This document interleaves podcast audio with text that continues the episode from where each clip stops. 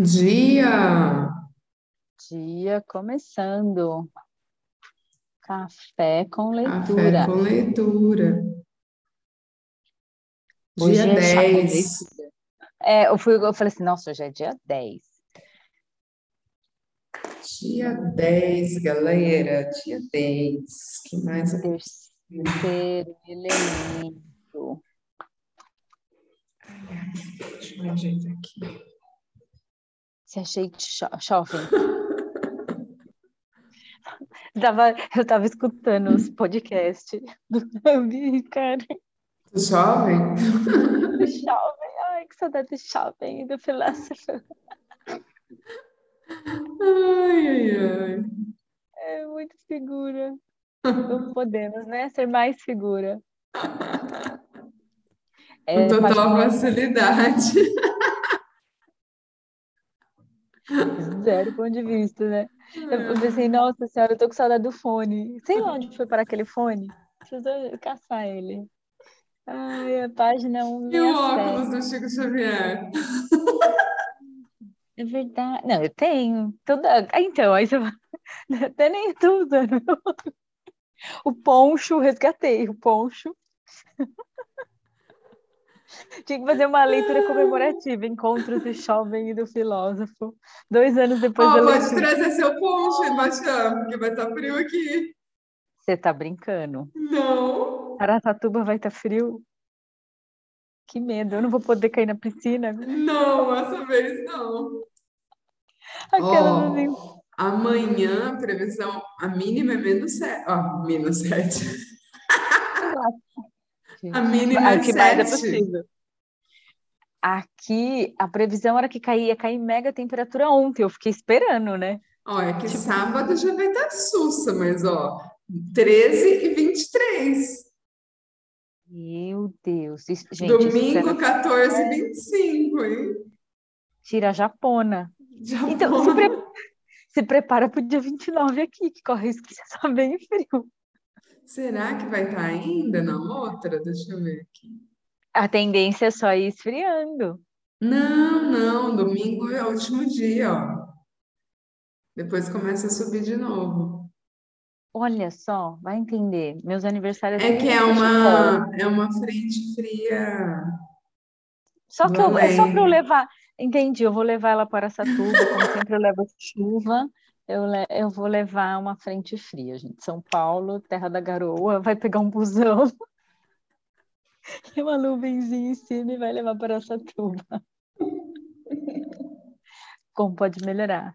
Experiências em Araçatuba, frio. Levem, tirem sua japona do armário, bota. Tirem seu japona do armário, o que mais é possível. O filósofo está chegando em Araçatuba. A gente leu no invernão, né? É a- verdade. A gente fez a leitura. Que ano que foi? Cara, No ano passado, amiga. gente, parece que faz um Que ano que foi? É ótimo. planeta Terra, né? Foi no planeta Terra que a gente fez a leitura? Oh, Vida! qual Foi em vida? qual vida? O podcast é dessa realidade. Aquela ferramenta de Qual é o planeta que vocês estão falando? Planeta Hub.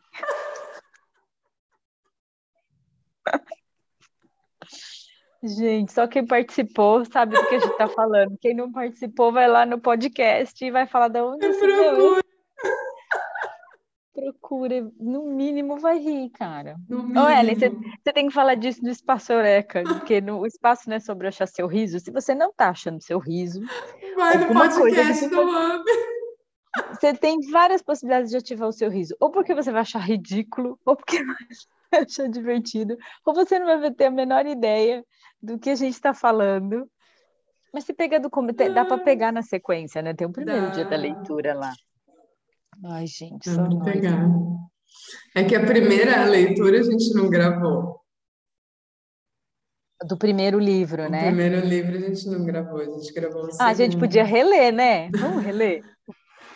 A gente, não, a gente quase não leu o livro, mas tem que começar a repetir. Ah, quase não tem nenhum. tem uns, uns cinco ali Nossa esperando para ler. Jesus, mano. Você podia reler ele só por diversão. A gente lê em uma semana. Ele é rapidinho. Edição comemorativa.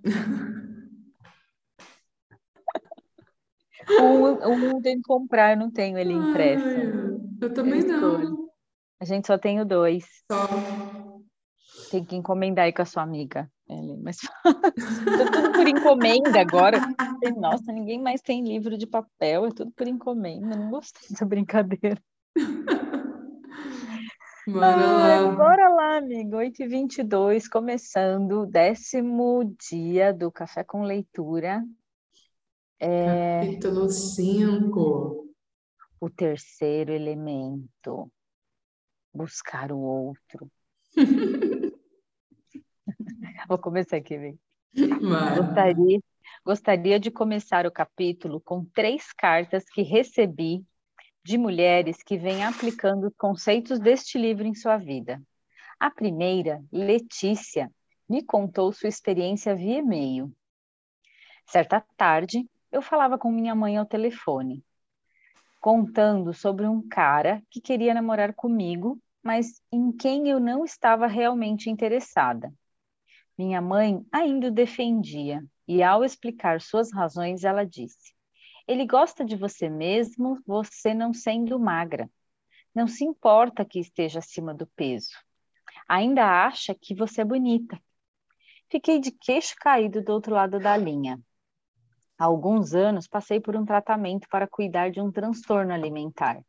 Por causa disso, cheguei a me consultar com até quatro médicos ao mesmo tempo. Minha mãe conhece bem essa história. A primeira coisa que me passou pela cabeça foi: Uau! Há alguns anos isso teria me deixado desesperada. Eu teria desligado na cara dela e depois choraria de vergonha por causa do tamanho do meu manequim, achando que ninguém poderia me amar de fato com esse corpo e que eu precisava ser grata a alguém, a qualquer um que demonstrasse ter amor por mim. No entanto, depois de ler sobre a vergonha, percebi que tanto minha mãe quanto meu peso funcionavam como gatilhos para mim. E consegui me distanciar da situação e enxergar o comentário dela como uma tentativa fracassada de apoio em vez de reagir com raiva como no passado. Fiquei um pouco abalada e incomodada pela atitude negativa da parte dela, mas estava ciente do que se passava e em condições de ligar para uma boa amiga para conversar sobre o assunto e diluir o impacto emocional. Aquilo também me ajudou a ter uma percepção melhor sobre a origem de muitas das minhas questões em relação ao meu corpo. A segunda carta é mais longa, sobre a aplicação dos elementos da resiliência à vergonha.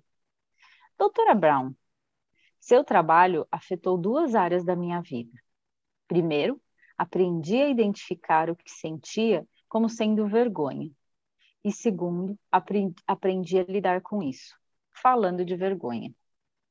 Aprendi que sou muito influenciada pela vergonha, que tinha todos os sintomas descritos, mas que nunca havia relacionado ao conceito de vergonha.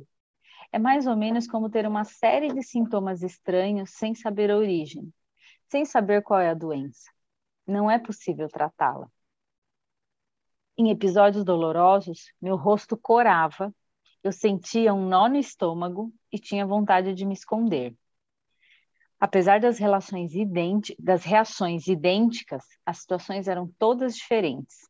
Por isso eu não consegui identificar especifica, é, espec, especificamente a emoção que sentia. Assim, nunca fui de, capaz de lidar com ela. Além do mais, estava tão ocupada experimentando velhos métodos, ou melhor, tentando desenvolver amnésia em relação aos eventos, que não dedicava muito tempo para desvendar o que se passava e como poderia lidar com aquilo de forma mais eficiente. De fato, eu me mantinha tão dissociada do conceito de vergonha que nem tinha certeza de que ele poderia ser aplicado a mim. De algum modo, a vergonha era para os outros. Só depois de ler seu trabalho fui capaz de perceber até que ponto ele havia se infiltrado em minha vida e como eu tinha sido pouco eficiente, tanto em identificá-la como em lidar com ela. Minha parte favorita da teoria da resiliência, a vergonha, é falar a língua da vergonha. Para mim, isso significa identificar a emoção e lidar com ela de maneira mais apropriada. Eu agora consigo reconhecer com mais eficiência situações em que sinto vergonha. Em geral, elas têm início com uma intensa reação fisiológica, como rubores faciais, aperto na boca do estômago. Enquanto revejo repetidas vezes o incidente na minha cabeça e tento, ao mesmo tempo, ativamente esquecer que aquilo aconteceu, essa estratégia não funciona bem. E anos depois, a lembrança de um episódio ainda me faz gemer e corar. Mas agora sou capaz de parar e rotular essa reação como sendo vergonha. Tenho à minha disposição um monte, um nome para a emoção de algumas ações eficientes que posso tomar. A mais efetiva delas é encontrar alguém receptivo para contar minha história de vergonha, em vez de guardá-la para mim. Adoro sua metáfora da placa de Petri, pois quando mantinha minha vergonha silenciosa no escuro, ela crescia de forma exponencial. Porém, agora que a exponho à luz do dia, ela perde o poder e chega a encolher. Em vez de sentir calafrios, quase chego a rir com algumas das, das minhas experiências. Às vezes fico até ansiosa para contar minha história aos outros. Outras vezes, divido o que se passou com mais relutância. Por exemplo, um dia recebi um grupo de ex-vizinhas na minha casa nova. Sempre me senti insegura junto às amigas do antigo bairro pois eram, tipo de, pois eram o tipo de mulher que se veste muito bem e que decora a casa com perfeição. Mantive todo o tempo relações cordiais com esse grupo, mas me senti um pouco de fora, pois me importava menos com roupa de decoração. Por sua vez, elas pareciam me encarar com um espanto paterna, paternalista. Pobre Bárbara, tão desastrada, eu me senti um tanto inferiorizada na presença delas. Pois bem, eu havia me mudado para uma casa nova e passado muito tempo cuidando da decoração. Estava muito orgulhosa do meu gosto mais sofisticado. Então os convidei para uma visita junto com outros velhos amigos do bairro. Estava tão ansiosa para agradar e impressionar que realmente exagerei na comida. Minha grande mesa de jantar quase gemia sob o peso de tantos pratos lotados com queijos maravilhosos, salgadinhos, pastas e doces. No entanto, não vieram muitas pessoas. Além desse grupo de mulheres que eu queria tanto impressionar, elas adoraram a casa e nos pusemos a conversa, nós pusemos a conversa em dia.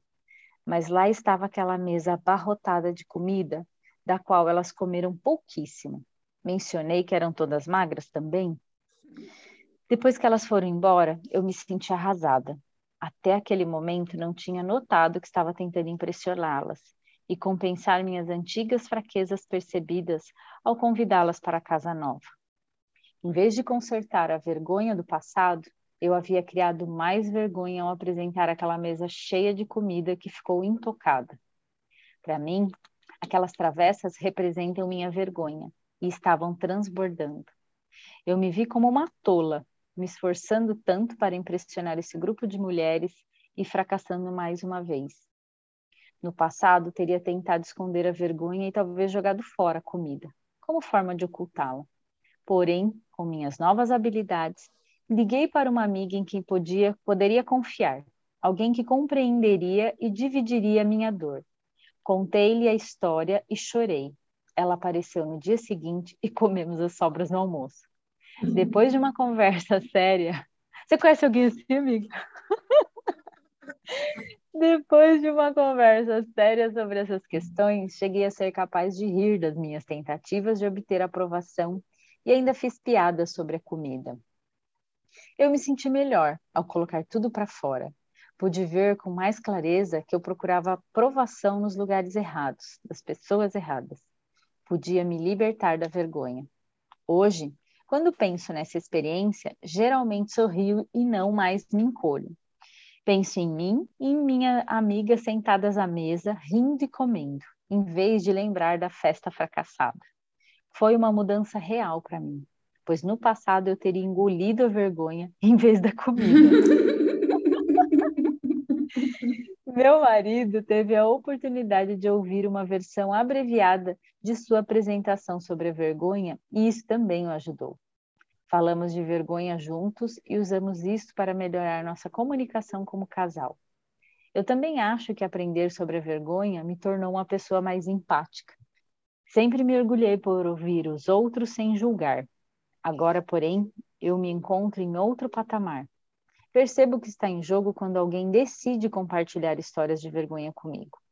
E sei o dano que posso causar se receber tal histórias com julgamento em vez de empatia. Estou mais ciente de como tentar reconfortar aquela pessoa e fazer com que saiba que todos nós escorregamos na vergonha de tempos em tempos.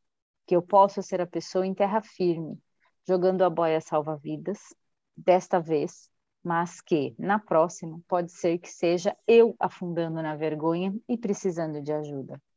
Estou bem mais ciente de que se distanciar dos outros e empregar estratégias como nós e eles são atitudes que separam as pessoas e dão um falso senso de superioridade.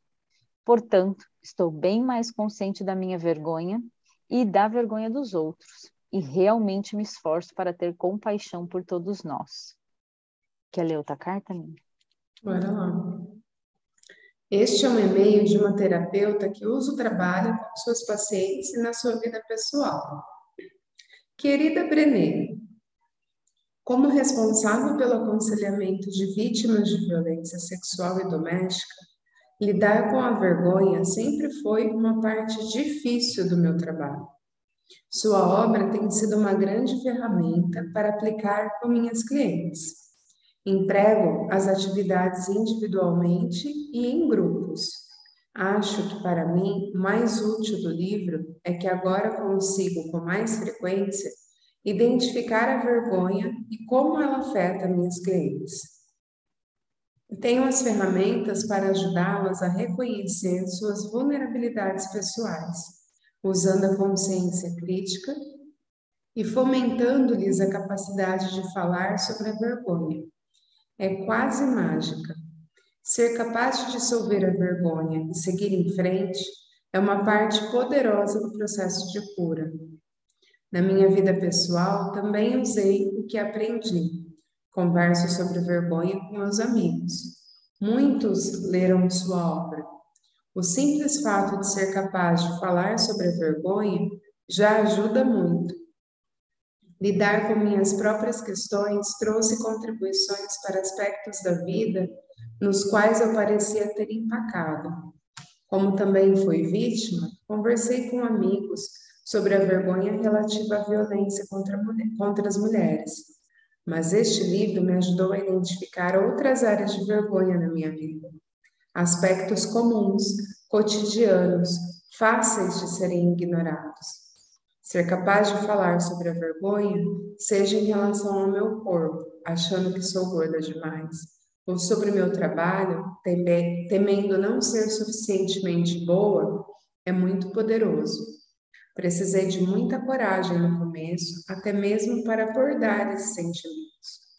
Nunca tenho vontade de falar sobre a vergonha, mas sempre que faço, sempre que faço isso, sinto um grande alívio e quanto mais falo, mais fácil fica.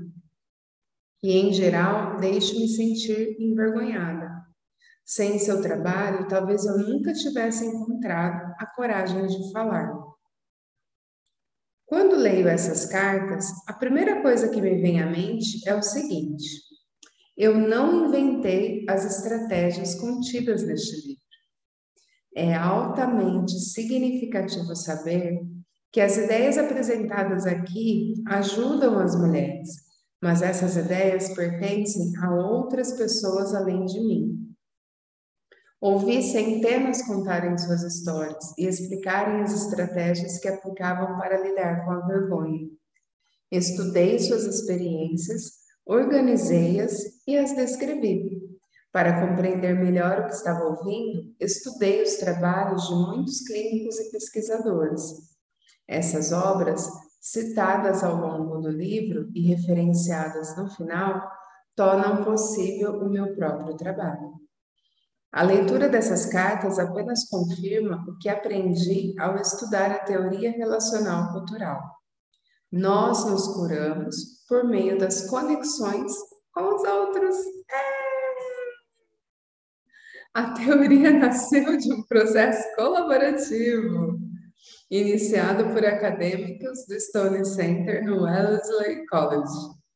No livro. É, peraí. É The Healing Connection. Tá faltando um, um TH aqui. The Healing Connection, a conexão da cura. Jean Baker Miller e Irene Stiver escrevem. Se observarmos com cuidado a vida das mulheres, sem forçar nossas observações para que se conformem a padrões pré-existentes, descobrimos que um sentimento interior de conexão com outros é o fator central de organização no desenvolvimento da mulher. Ao ouvir e examinar com seriedade as histórias de vida das mulheres, descobrimos que, contrariando as expectativas baseadas nos modelos prevalentes de desenvolvimento, que enfatizam a separação, a noção de identidade e valor das mulheres está mais frequentemente fundamentada na capacidade de fazer e manter relacionamentos. A necessidade de conexão e a capacidade de usar essas estratégias de resiliência à vergonha estão dentro de todas nós. Como Bárbara indica em sua carta, às vezes estamos chafurdando na vergonha e precisamos de ajuda. Outras vezes somos aquelas que podem lançar a boia para quem está se afogando. Existem, com certeza, diferenças reais que nos separam de muitas formas, mas no fim das contas somos mais semelhantes do que diferentes. Precisamos nos sentir valorizadas, aceitas, reconhecidas. Quando nos sentimos desvalorizadas, rejeitadas, indignas de acolhimento, sentimos vergonha. Cartas longas ou e-mails curtos, vindos de jovens ou de profissionais experientes, não importa. A mensagem é a mesma. Um dos benefícios mais importantes de buscar o outro é aprender que as experiências que mais nos fazem sentir sós têm, na realidade, um caráter universal. Independentemente de quem somos, de como foi nossa educação ou de quais são as nossas crenças, todas nós travamos batalhas ocultas e silenciosas contra a ideia de não ser suficientemente capaz de não ter o suficiente e de não ser boa o suficiente para ser acolhida. Quando encontramos a coragem para dividir nossas experiências e a compaixão para ouvir o, o que outras têm a contar, obrigamos a vergonha a deixar seu esconderijo e damos fim ao silêncio. Aqui está como, como três mulheres transformaram suas experiências com a vergonha em conexão. Engravidei aos 16 anos. Meus ciclos menstruais sempre foram irregulares, por isso nem sabia que tinha engravidado antes de completar três meses. A única pessoa para quem eu contei foi minha irmã. Não contei nem para o meu namorado. Mais ou menos uma semana depois de descobrir a gravidez, tive um aborto espontâneo. Foi muito assustador. Minha irmã me levou ao médico. Ao voltar do consultório, ela me disse que perder o bebê era a melhor coisa que podia ter me acontecido. Isso faz 25 anos. E todos os anos ainda me lembro do dia que deveria ser o aniversário do meu bebê. Sabia que não tinha permissão de ficar triste, porque para começar, eu nem deveria ter engravidado. Tenho vergonha por ter engravidado, mas também tenho vergonha por não ter permissão para ficar triste. Agora, quando vejo uma pessoa envergonhada e triste, digo como é importante falar com alguém e pôr tudo para fora. Digo isso a minhas filhas minhas amigas, minhas sobrinhas, a qualquer um que pareça ter medo de viver seu luto. Todo mundo tem direito ao luto e à tristeza. A mulher de meu pai é mais nova do que eu, e o novo namorado da minha mãe já foi casado seis vezes. Minha família é ridícula. Espera-se que fiquemos à vontade com tudo isso, que está tudo bem, porque todas as famílias são malucas. Pois bem, isso só funciona quando se está perto de outras pessoas que falam abertamente sobre a maluquice de suas famílias. Quando se está perto daqueles que fingem ter famílias perfeitas, não é nada bom. De fato, é muito vergonhoso, porque você é julgada com base nos seus parentes malucos. Você tenta evitar a conversa e fala sobre outro assunto. Quando vejo pessoas admitirem algo sobre suas famílias esquisitas e os outros começarem a julgá-las e a dizer coisas horríveis, Faço questão de entrar na conversa. Falo da minha família. Se todos dissessem a verdade, ninguém se sentiria a única pessoa na face da Terra com uma família problemática. Tento ajudar quem enfrenta essa situação, porque já passei por isso e é muito solitário.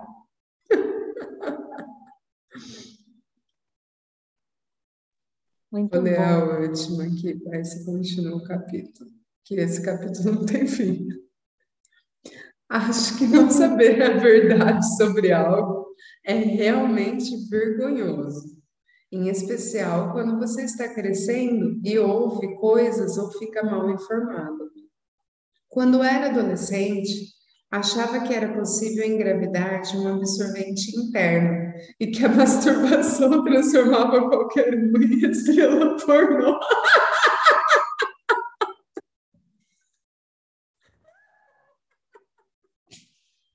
Muito bom.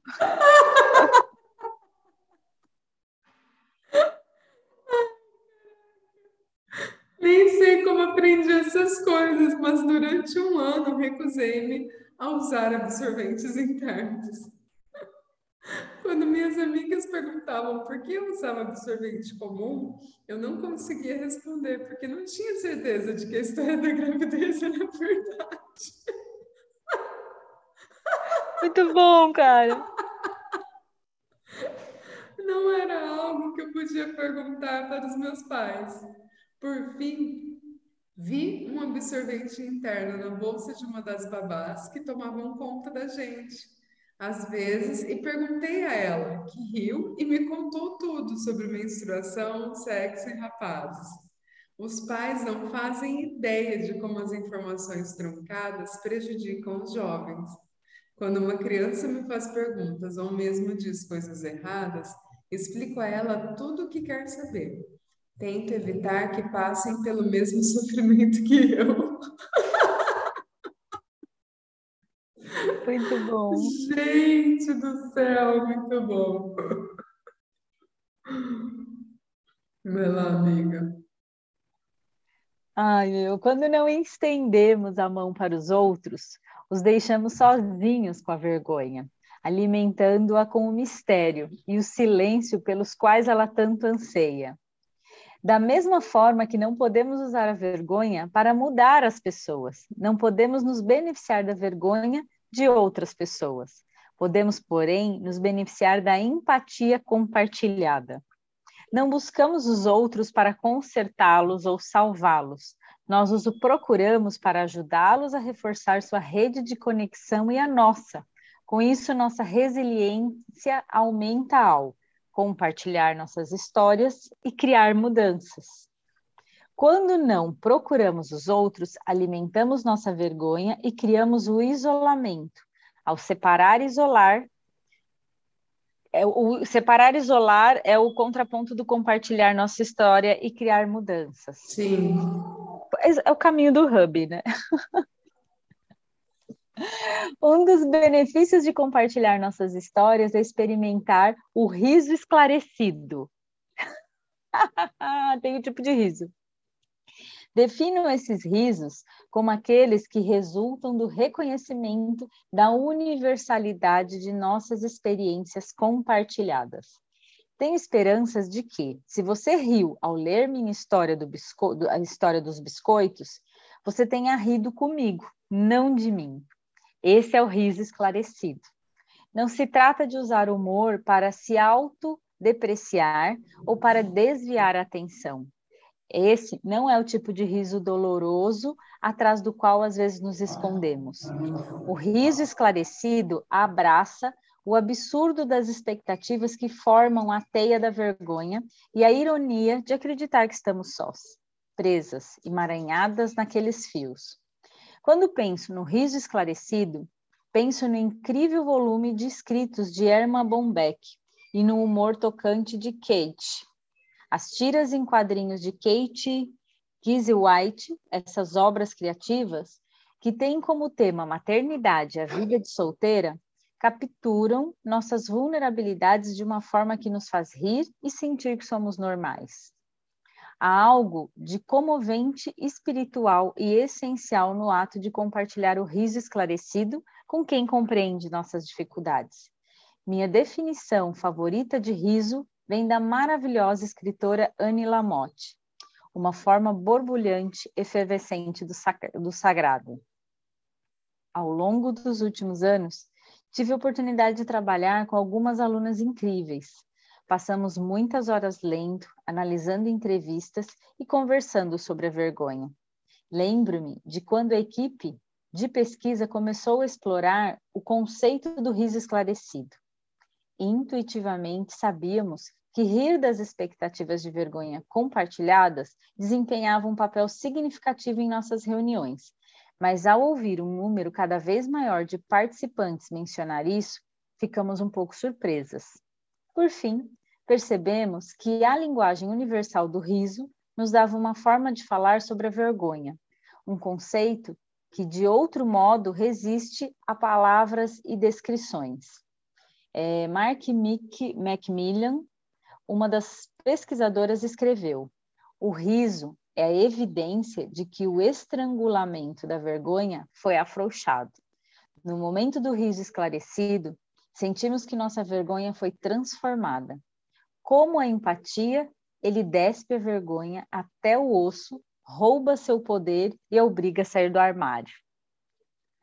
Quando buscamos os outros e dividimos histórias, aumentamos o poder e o potencial de criar a mudança. Para a maioria, a comunicação com o outro resulta em tremenda transformação individual e inspira algumas mulheres a ir ainda mais adiante e se envolver na mudança coletiva. Esse último parágrafo, grifa ele amiga. Promovendo mudanças. Vou a grifar, vou mandar lá isso. Promovendo mudanças. A princípio, talvez pareça difícil ou mesmo impossível acreditar que temos realmente a capacidade de promover mudanças em nossas vidas. Mas esse é um dos passos mais empoderadores no caminho para desenvolver resiliência. Quando falamos em mudanças individuais e coletivas, é importante perceber que nem todas vão se envolver em atividades políticas, militância ou mesmo em pequenos esforços coletivos. Algumas de nós podem promover a mudança alterando a forma como interage com as pessoas ou transformando relacionamentos. Outras podem aumentar a consciência crítica junto a amigos e familiares.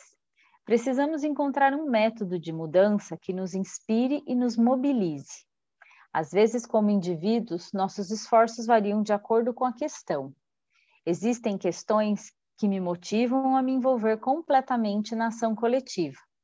Existem outras em que, me sinto, em que sinto minha maior contribuição é na implementação de mudanças pessoais.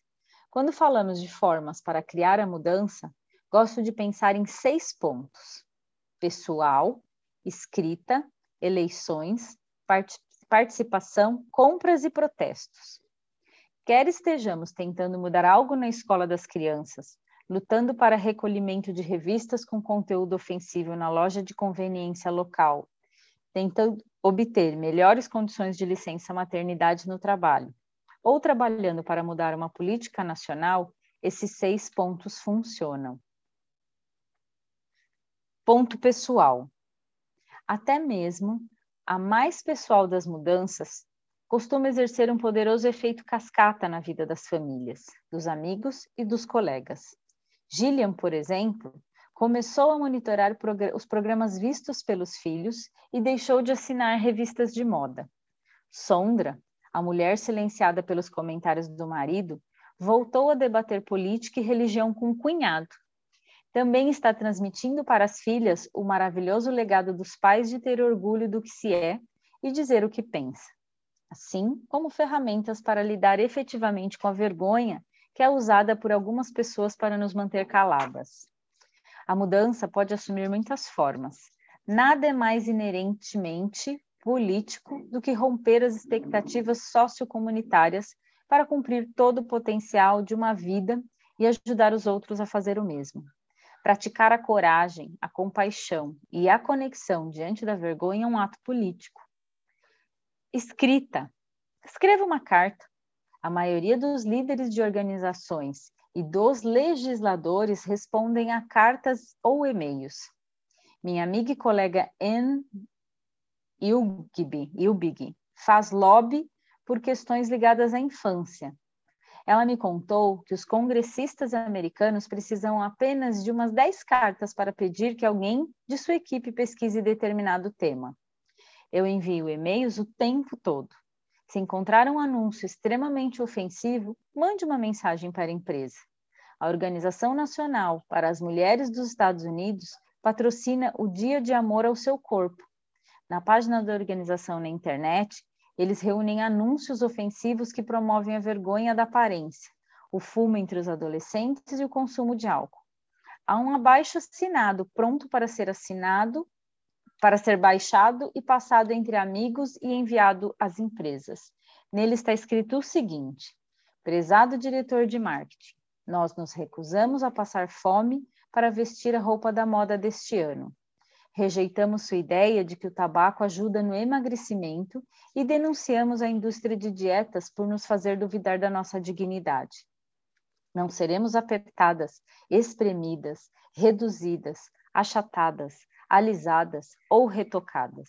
Não mapearão meu rosto ou meu corpo para encontrar a, a perfeição nos olhos, no nariz, no pescoço, nos seios, na barriga, nos quadris, nas coxas ou no traseiro.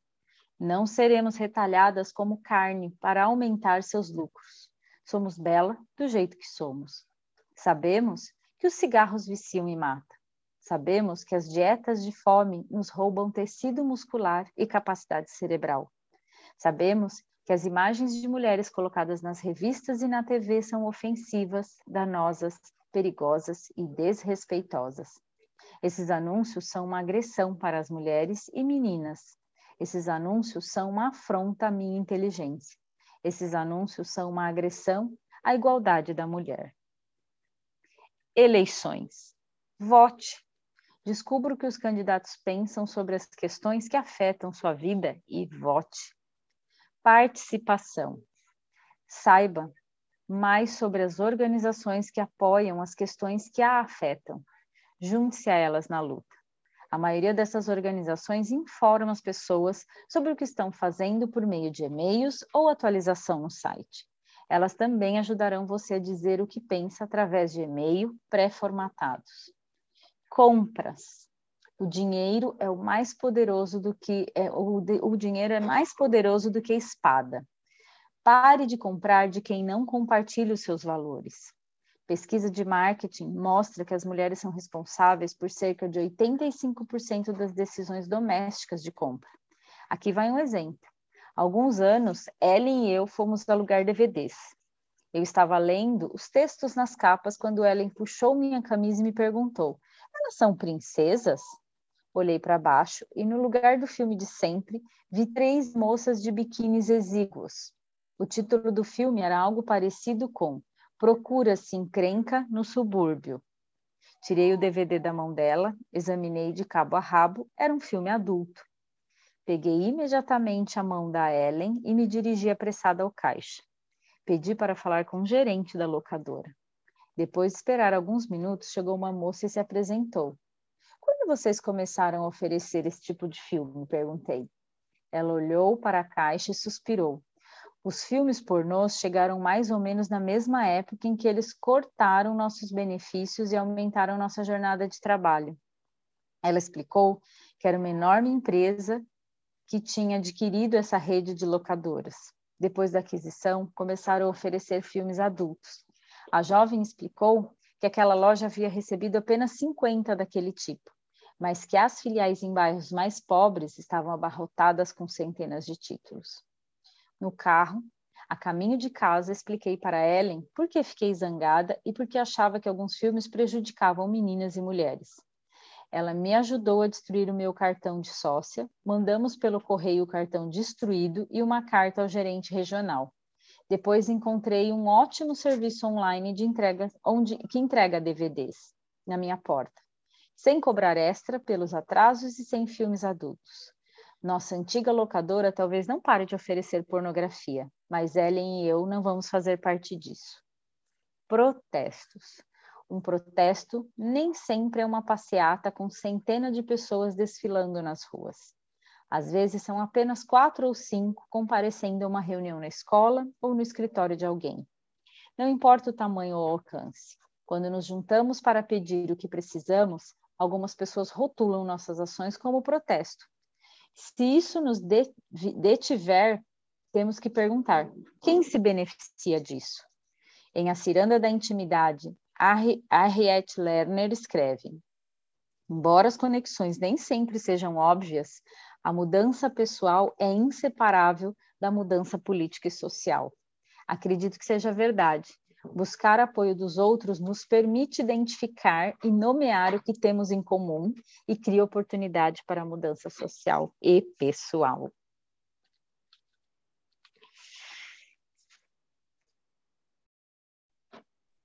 Caraca, Ai, Caraca! Eita, Lerê! Eu diria que, assim, parte desses seis já é uma presença, assim, pra gente, né?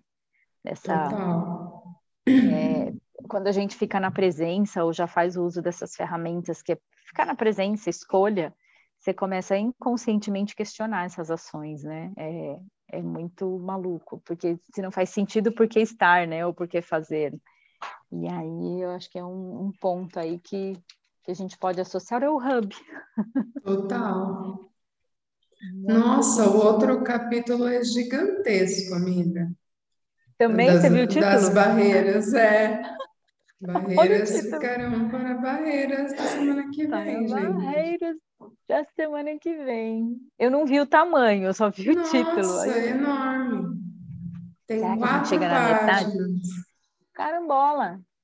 Cinco, seis. Gente, como barreiras, né? Barreiras ao buscar o outro. Olha o título, galera. Olha o título. Preparados para reconhecer essas barreiras que a gente percebe quando busca outro, ixi, já vem umas quinquilhar aqui, né? Cabeça.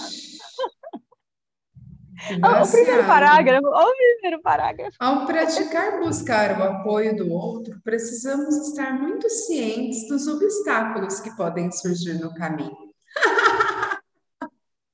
Caraca! Spoiler. Ai, spoiler. Gente, muito bom, hein? Muito, muito bom. bom. Muito bom, muito bom, muito bom. é sobre isso. Voltaremos então com Café com Leitura. Semana que dia, vem. Dia 11. É, na verdade, na verdade, na semana que vem, você vai estar chegando em São Paulo. É verdade. Você vai estar voltando daqui. Então, e na outra semana é você. Eu! Ou seja, pode ser que o café com leitura na semana que vem e na próxima seja tarde. Ou na terça. Na terça eu não consigo, porque eu vou começar o projeto na, no lar com as barras, vai ser de manhã. Tá, então a gente avalia é. a, a leitura dos próximos capítulos. Dos dois próximos dias, pelo menos, porque vamos estar em trânsito. Em trânsito. vamos estar em trânsito. Não, a tarde, é, a tarde pode ser uma possibilidade. É, para mim, acho que a tarde é uma possibilidade. Tipo, o final ah, da é tarde, que... assim. Mais final da tarde. É que aqui é a troca, o grupo de troca. É Só se eu fizer a leitura né? do grupo. É. Ah, não, mas dá para ser antes, é. né? Precisa ser ah, então, foi o que eu pensei, umas quatro. É. A gente vai combinando. Combinado. Até mais, pessoal. Tchau, pessoal. Boa semana. A gente se fala. Beijos, boa